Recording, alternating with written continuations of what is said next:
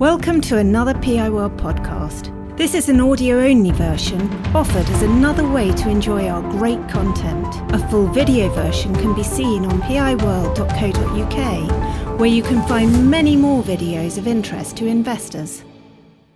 Thank you for joining us this afternoon. And Technologies, as you can see, is the company that I've founded and I've led since we started up in August 2012. And I'm joined today by my colleague Ian Richardson, the CFO. Ian, do you want to introduce yourself?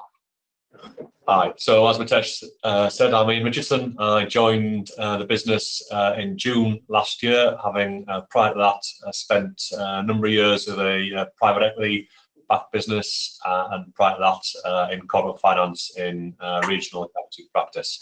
And for me, one of the, the big attractions why I wanted to, to, to join Mitesh and the team was uh, that chance to work with a business which has uh, both sort of two significant areas of growth, both in the, the domestic energy market and then uh, the global opportunity that our water business brings.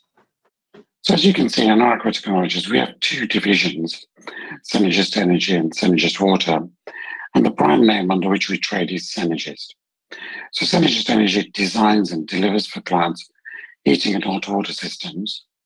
And Synergist Water basically improves water systems for clients. Our clients are a mixture of local authorities, energy, water utilities, and private sector clients such as care homes, hotels, and leisure centres there.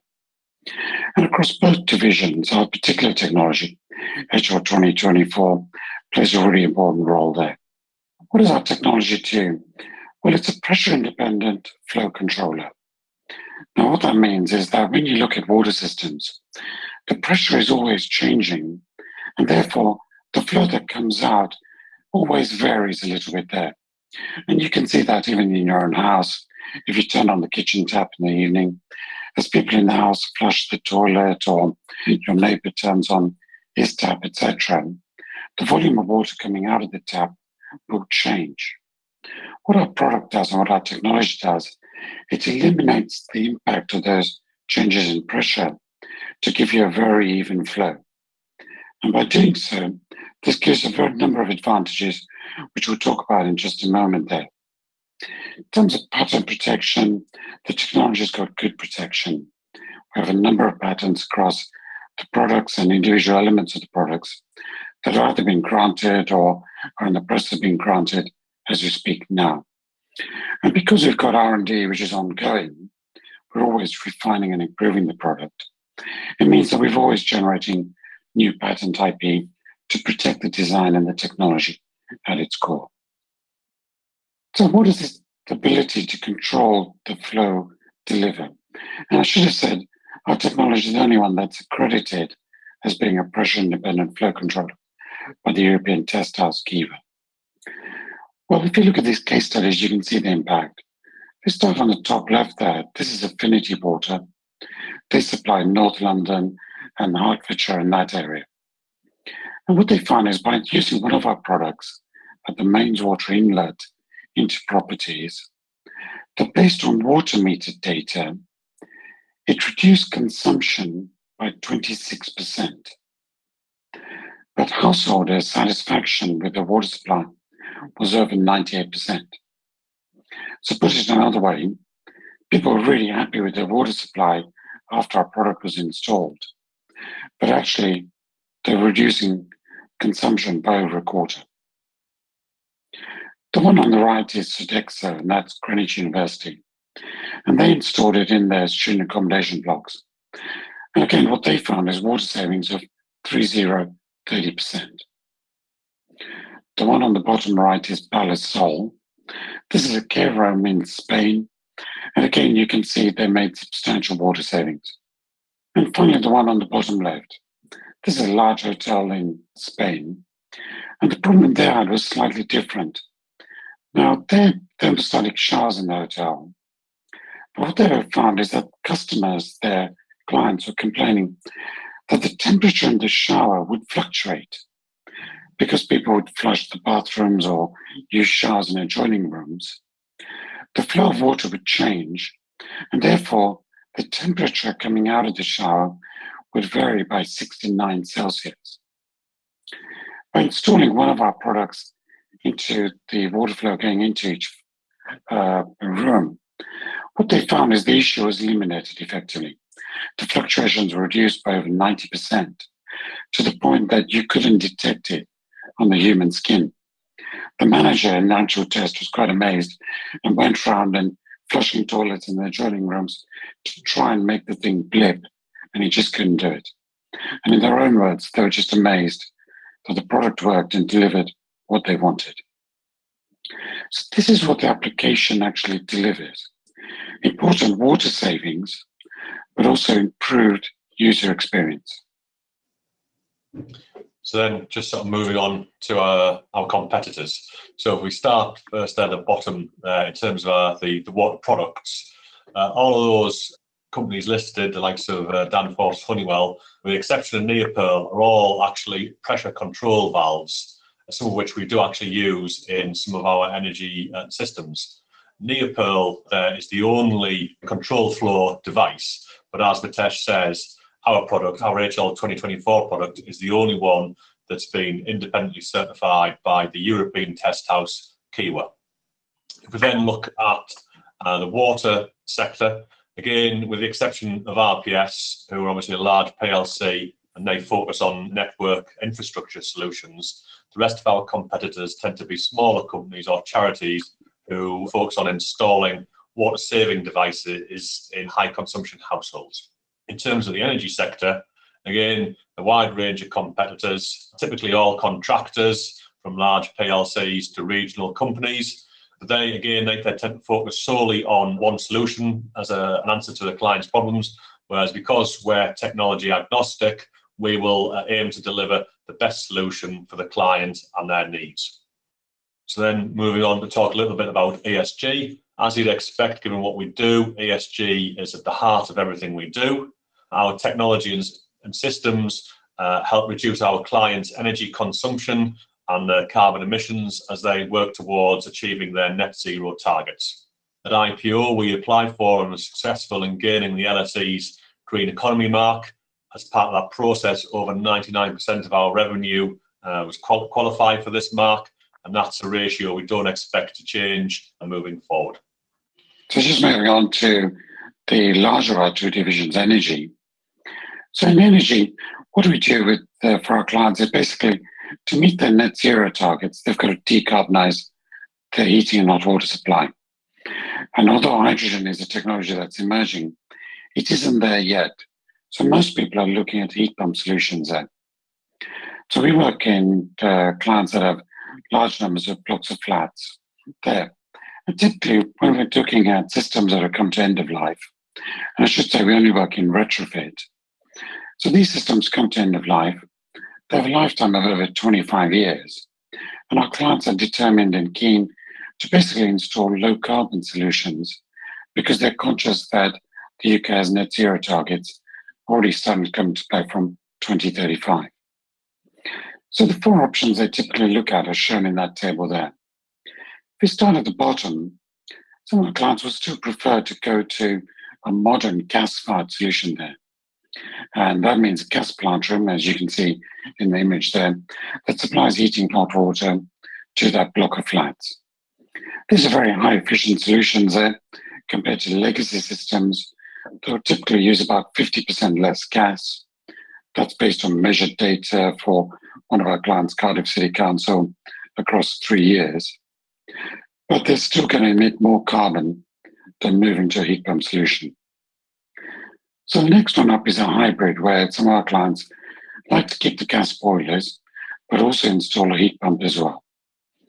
These ones have less carbon intensity, slightly more expensive, but again, they're not the best one in terms of carbon intensity there. Some of our clients go to an air source heat pump only solution. And I should say, these the little heat pumps you see outside individual homes. These are large industrial units that would supply heating and hot water to an entire block. And we'll show you an image of that in a slide coming up there. Again, very good, very solid system, but again, not the most efficient available. That one is the ground source heat pump. And the schematic is shown in the top right, where essentially we drill a borehole 150 meters down, in which we drop a pipe, which is then got water and a salt mixture running through it that absorbs heat from the ground and supplies it to the individual flats. And at each flat, you've got a heat pump that concentrates that heat to heat up the radiators and provide a hot water solution that's very much like combi hot water. So it's hot water on demand. Very, very efficient. And that, to be honest, is the one that most of our clients would highly like to get to. But where they've got space constraints or there isn't the land available, then they're looking at an air source solution instead. So one of the questions we get asked is why do we win over 50% of the tenders that we enter into in energy? Well, really, it's around three things. Firstly, in terms of pricing, you know, our pricing is very good. You know, we're not the cheapest, but we offer very good value for money. But perhaps what really marks us out is about the quality of our work and our track record. And you can see on the bottom right some of the quotes that people have given about us. People are impressed by the quality of workmanship and the dedication and, focus that we give on achieving the best result for them. And the one on the top right gives you a couple of examples of this. The first one was basically a very large project which we were renewing the system, where the other tenderers were quoting over 70 weeks to deliver the project. And we delivered that in just over 45. In terms of disruption for residents, you know, we're, about, we're talking about changing people's heating and hot water system. Well, we tend to do that in about two days. And some of our competitors take up to 14. Now, if you imagine it's your house, or if you're uh, the landlord, your tenant you're dealing with, you can see how we are very, very attractive to them. The final thing is that we're on a number of frameworks. So some of these are where people are allocating work to us, etc. But others are frameworks which local authorities use to go out and basically procure work. So frameworks like Fusion 21 or Partnership for Housing. And essentially what the framework does, it creates a barrier to entry to other companies. These frameworks will run for four or five years. And essentially, if you're not on the framework, you can't bid for the work. So those are the three of the reasons why we have such a great track record in terms of tenders. This is the case study I was mentioning earlier about heat pumps. You can see on the top right the commercial heat pumps that were installed in this large leisure centre. And this is the sort of big heat pump systems that we were talking about when we were powering blocks of flats there. They're very different, they work much more efficiently, and you don't get the sort of situation or issues that you sometimes hear about with domestic pumps. Now, in this particular example, you can see in the timeline that we started work in March 2021 in terms of physical delivery. But the actual work that we began on this project was in June 2020, nearly 10 months earlier. And that's typical of the projects that we do in energy. We have great forward visibility of the work that we are doing. This is a project that was also affected by supply chain disruption. You know, like every other company, we've been affected by extended lead times and the like. In this particular case, it was the supply of the heat pumps, where the delivery timeline went from 30 days to 120. And what we did was we rejigged the program, brought other elements forward. We discussed and agreed with the client, so we actually paid for the heat pumps early on, which the client reimbursed us, so there's no working capital hit. But it meant the entire project got delivered to budget and to time. And that's essentially the approach that we take. We have multiple suppliers for our products. We anticipate and expect disruption. And thereby doing so, we minimize disruption for clients and make sure we hit targets. So moving on to water. Now, water is the smaller division by revenue, but it is a very important in terms of the overall contribution to the company there. So as we talked about earlier with the case studies, you can see that we've got some great project case studies with a range of those clients that you can see in the top right there. Now, water was affected by COVID. A lot of our clients basically had to shut down and because of the COVID risks, delay works. So we are two years behind where we'd want to be. But because we've got the case studies now, and we've refined our product set to meet what clients really require, we're now really focused on the sales piece there. One of the things that we did at IPO when we came there to the market last year, last autumn, was explain that we have products in place in development for the agri-tech sector there. And some of you may have seen that we had an RNS very recently where we announced our first major win in India. Basically, it was just over a million pounds delivering zero carbon irrigation systems for the state of Uttarakhand. Now, those irrigation products will come to Spain for accreditation into Europe this year, with the view that we'll have pilot projects running probably the early next year piece there before moving on to really push hard into this sector the year after. So, where's our future growth coming from? Well, clearly it's around climate change and the water stress that's occurring as a result of it there. Now, the chart on the top right shows you individual country targets towards meeting net zero there. And the reason we're showing that is that sometimes when people talk about climate change, they sometimes feel that the debate is still going. But actually, we've moved beyond the debate. Countries are now setting hard and fast targets, and they're putting in incentives, and there's real investment going on to reduce carbon emissions right now. So this is happening as we speak. Similarly, around water, the issue on water stress, it attracts less newspaper attention, but the regulators are really alert to it. And as you can see on that image at the bottom, water stress affects many countries around the world. And again, what we're seeing now is regulatory targets to improve water efficiency and reduce water consumption coming forward there. What does that mean for us practically in the here and now? Well, let me start with the pie chart in the top left there. So typically we'd have been looking at the first three segments of that pie chart. And this is basically social housing in the UK, so apartments only in social housing. And this is the spend on renewing their heating and hot water systems. And the top three were the ones we would typically be working on there. The dark blue segment are the properties that have individual gas boilers. Because of climate change targets and net zero, our clients are now saying to us they really want to take out the individual gas boilers if they can. So our market size has now grown from those first three segments to now starting to grow right through that pie chart. And that's happening right now. There is an increased cost that our clients face. And to help bridge that cost, the UK government has brought in a number of incentive programs, and some of those are shown in the top right in that table there. This is happening right now.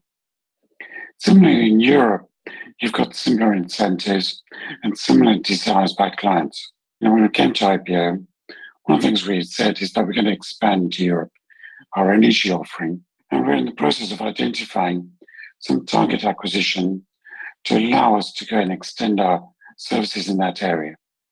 We've already spoken to some potential clients there, and they're very interested in what we do. So again, this is happening right now. It's not pie in the sky, it's not in the future. This is investment decisions that our clients are looking to make as we speak. And if you look at water, water for us is, we think, is a global opportunity. On energy, our focus is the UK and Europe. But water, we think globally, because water stress affects an awful lot of the globe there. So again, because of water stress, regulators are requiring more efficient solutions and less use of water. People have no choice in many countries but to reduce water consumption. Through HR 2024, we've got product sets there that deliver substantial water benefits for clients. And therefore, based on the case studies and what we've proven, our focus in water is really push out and to sell. And our strategy into expanding internationally is basically to go with our clients. So we're working with clients in the UK and in Spain, but they've got facilities in other countries. And they're already talking to us about saying that actually, could we come and improve those facilities as well? And as we and deliver those projects for them, our plan is to set up a sales team in that area and go and talk to other hotels, leisure centres, etc., etc., in those countries, and basically expand our footprint in that way. Targeted, focused, but as I it's a global opportunity. Just to sort of touch on some of the areas um, Mitesh mentioned there in terms of how we're actually going to achieve that growth plan, be a combination of organic and inorganic growth. That organic growth will see us uh, focus on uh, building those relationships with our existing clients within the energy side of the business, as well as uh, targeting new clients either through direct awards from themselves or through new framework agreements. On the water side, we expect that to become a material part of the business by FY24 as we look to build on the relationships we have with some of the UK water companies and increase our product offering in Spain. In addition, we also will look at new product development, like the Agritech product that Mitesh mentioned, which we've recently won a contract in India. Would expect that actually to come to trial in Europe this summer and hopefully then build on from that. In terms of that inorganic growth, as Mitesh said, that's likely to be via M&A. Uh, typically, sort of two strands to that, whether it be uh, the strategic bolt-on acquisitions, similar to the acquisition we made uh, last year, the Welltherm Drilling Company. And there we'd identified that actually within the UK market, one of the key requirements for ground source heat pump system installation is the ability to dr- drill the boreholes required for the system. And there's actually a shortage of skilled drilling companies and drill rigs within the UK uh, and that's why we acquired Welltherm to give us our own in-house capabilities to meet our own requirements. Uh, and then in addition, we'll also look at that geographic expansion that Mitesh mentioned, probably initially looking at Northern Europe, somewhere like Germany or the Netherlands, who have similar regula- regulatory requirements to that of the UK. The, the finance side of things, as you can see there, that's our latest numbers. And over the last three years, we've seen revenue growth of circa 30%. Revenue comes from, as I mentioned, either direct awards or framework agreements. We typically invoice on a monthly basis based on certified valuations, and that in turn ensures that actually we receive payment from our clients on 30 days, which we then able to mirror with our suppliers. Our FY22 results, we expect to announce those during June, and those will be in line with the finnCap research note, which was published at the time of IPO, which can be found on Research Tree. And I'll just then hand you back to Mitesh to finish. Thanks, Ian. So, in summary, you know, why Eneraqua? Well, hopefully you've seen that we work in areas which are high growth opportunities there. Just on heat pumps, you can see on the image on the top right, the heat pump market is expected to grow substantially just in the UK only uh, in the coming years there. On the water, again, we can see great opportunities there, and our technology has got very strong IP protection. Secondly, our track record. Again, you can see from our clients themselves what they say about us. We've got a great track record in delivering, achieving outcomes for our clients that really blow their socks off. And that creates a basis to expand the offering as we go forward there. And financially, we're very strong. Terms of compound annual growth rates, we've been growing at over 38%. And as Ian just described, you know, we can see the opportunity. We've got the resources to go and execute that growth as you speak. So those are the three reasons we think it's worth looking at us. And we have one question here. Are there any more states in India you're talking to other than Uttarakhand for more agri-tech sector contracts or any other countries like the UAE and Saudi? Sure, it's a very good question there. Um, our focus is in India at the moment then. Uh, there are other conversations that are going on there. We haven't expanded internationally yet. Our plan is to, say, bring the products into Spain this year for testing and accreditation in Europe. And then our focus will be in Europe in the first instance. Thank you. And do ground source heat pumps really work? Again, it's a good question then. Ground source heat pumps do work, but you've got to think about it as a complete system. it's sometimes people think of the heat pump as being a white box, and that doesn't really work there. If you imagine what you're looking at is you've got a system that's going to extract the heat from the ground and then pump it up in terms of the warmed water, which the heat pump then concentrates. If you don't design the entire system correctly, including the borehole, then that system is not going to operate and you're going to get into problems. And you may see that in some cases where you see newspaper headlines of uh, ground source heat pump systems freezing over and not supplying heat in winter. The reason that's happened is because the entire system design is not extracting enough heat from the ground. And that's really one of the differentiations between the systems we design and some of our competitors, where we don't try and scrimp on those costs because it ensures that delivery of the, the outcome when you most need it, which of course is winter. Thank you. And why are there articles claiming that ground source heat pumps are not efficient alternatives to existing heating solutions? There are different systems there. I mean, I don't know why people make such statements, Such etc. What they're talking about is how many kilowatt for each kilowatt hour of electricity that goes into a heat pump, how many kilowatt therms of heat come out.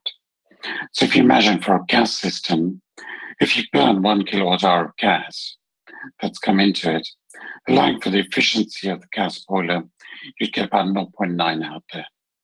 The thing about a heat pump is that one kilowatt hour electricity is converted to between three and six kilowatt therms of heat. The electricity is more expensive than gas. So, in terms of cost effectiveness, that can still not be the most cost effective there. But the reason why people are moving to heat pumps is because of carbon emissions. Heat pumps are much better solution. However, again, it comes down to the design of the system. That if you haven't designed it correctly, then unfortunately that system won't work as well. And to be fair, that applies to a gas system as well as it does to a heat pump solution. Thank you. And it sounds like energy and heat pumps is the most exciting area. The market's growing fast. Can Eneraqua grow as fast? That's a very good question then. Well, we are recruiting people in there, so it's a piece of organic growth that's going on for us there. Uh, and that growth uh, in terms of recruiting people um, is happening and, and uh, we're not seeing any problems there. I think what's fair to say is a lot of engineers are very keen to get into new technologies. And because of our company culture and the way we work, actually people like to work with us. In terms of our staff turnover and the like, it's pretty low, to be honest with you. So right now as a company, we are growing. Financially, we have the strength, as Ian explained, the way we work. So that side of it, we don't see any issues going forward. We may see opportunities for some bolt-on acquisitions. We want to get into perhaps nearby markets and the like there. But by and large, this is an organic growth piece for us there. Thank you very much. And I've heard that the vertical boreholes are less reliable than horizontal applications as used in GSHP. Could you comment, please? I think that would be an incorrect analysis that you may have read there. The issue with a shallow trench piece there is that because that's only roughly about two meters below the ground, the temperature variation uh, in that level is greater in the ground between summer and winter there. As you drill the borehole down to 150 meters, that temperature variation is much more steady. So actually your performance of borehole is a lot better if you have a thread the performance of ground source heat pump with a borehole rather than a slinky is a lot better and more predictable than the other solution there. Can a heat pump work well if there's open land next to the heat pump? And what happens in big houses or with a factory? Air source heat pumps, which extract heat from the air, the requirement on that we always say to clients is those need higher insulation levels in the property. The ground source heat pump solution uh, is more flexible in that sense. But again, a level of basic level of insulation is required. It can work in terms of borehole drilling. Uh, we fit in urban areas, for example, in Leeds, which are fitting ground source heat pumps with boreholes there. In terms of commercial clients, yes, indeed, you can use borehole solutions. commercial clients can also use boreholes to extract water as well. So there's always there's already a basis for that solution there. So the application is wide and available. Um, but as I say, it can also be used as an air source solution if you've got suitable insulation in the property already. Thank you very much. And from a staffing perspective, how are you able to deliver the increasing number of projects required to meet your growth targets? Do you use a large amount of subcontract labour? The actual installation of the pipework, etc., is all done by subcontractors. Our focus is basically on the design, the engineers that actually manage the project on site, the project managers and the like, and essentially providing that turnkey solution piece. But the actual fitting of the pipework and fitting of the radiators is all done by subcontractors based there. So we tend to recruit engineers and project managers. And essentially the way we work is we're recruiting them up even as you speak. And we're growing very, very quickly in terms of that space. But that was part of our plans, and our HR division uh, was geared up to achieve that outcome. Thank you. And what is the difference between ground source pumps and air source pumps? Sure, it's a very good question. So that visual we showed you showed you a borehole. Basically, we were pumping in a closed loop uh, water and salt mixture down 150 meters. And that essentially was absorbing heat from the ground and basically pumping that back into the individual property. We had a heat pump inside the property that concentrated that heat to provide heat to the radiators uh, in the property there. And that was a typical heat uh, radiator that you'd see in your property, just slightly larger than a gas system in terms of radiator size. An air source heat pump doesn't have the borehole. What it does, it extracts heat from the air and concentrates that heat in the heat pump that supplies into the property. So what it means is that it doesn't get the radiator as hot. And therefore, the radiators are slightly bigger than for a ground source heat pump solution. Both heat pumps really work well with an underfloor, but typically in retrofit, underfloor can be difficult to achieve because people have got carpets, etc. They don't want to go and disturb. So both can work with radiators, but in blocks of flats, a ground source heat pump solution is the better one to use. Thank you very much. And is there any recurring element to your revenues? We don't do maintenance. Uh, and the reason we don't do maintenance is because that's a very low margin activity area there. But our recurring revenue is basically, imagine our clients have multiple systems. So, for example, one of our London clients has over 90 uh, systems in blocks of flats, etc. Each system has a 20, 25 year lifetime. So you can imagine every year they've got a number of systems that need to be renewed. And we sit on a framework with them and we go and deliver the works as and when they come up. So our recurring revenue and energy is more in the sense of doing the next set of projects as those systems are falling over. In the water side, our products have long lifetimes uh, period there. So they are a fit and forget solution with a lifetime excess of 10 years there. Thank you. And do you expect significant changes in the technology for heat pumps? Um, there's always improvements that are going on, but I think it's going to be in the entire system. And probably the changes we'll see uh, how do you combine heat pumps with other renewable tech, etc., such as solar thermal and the like, to basically improve performance.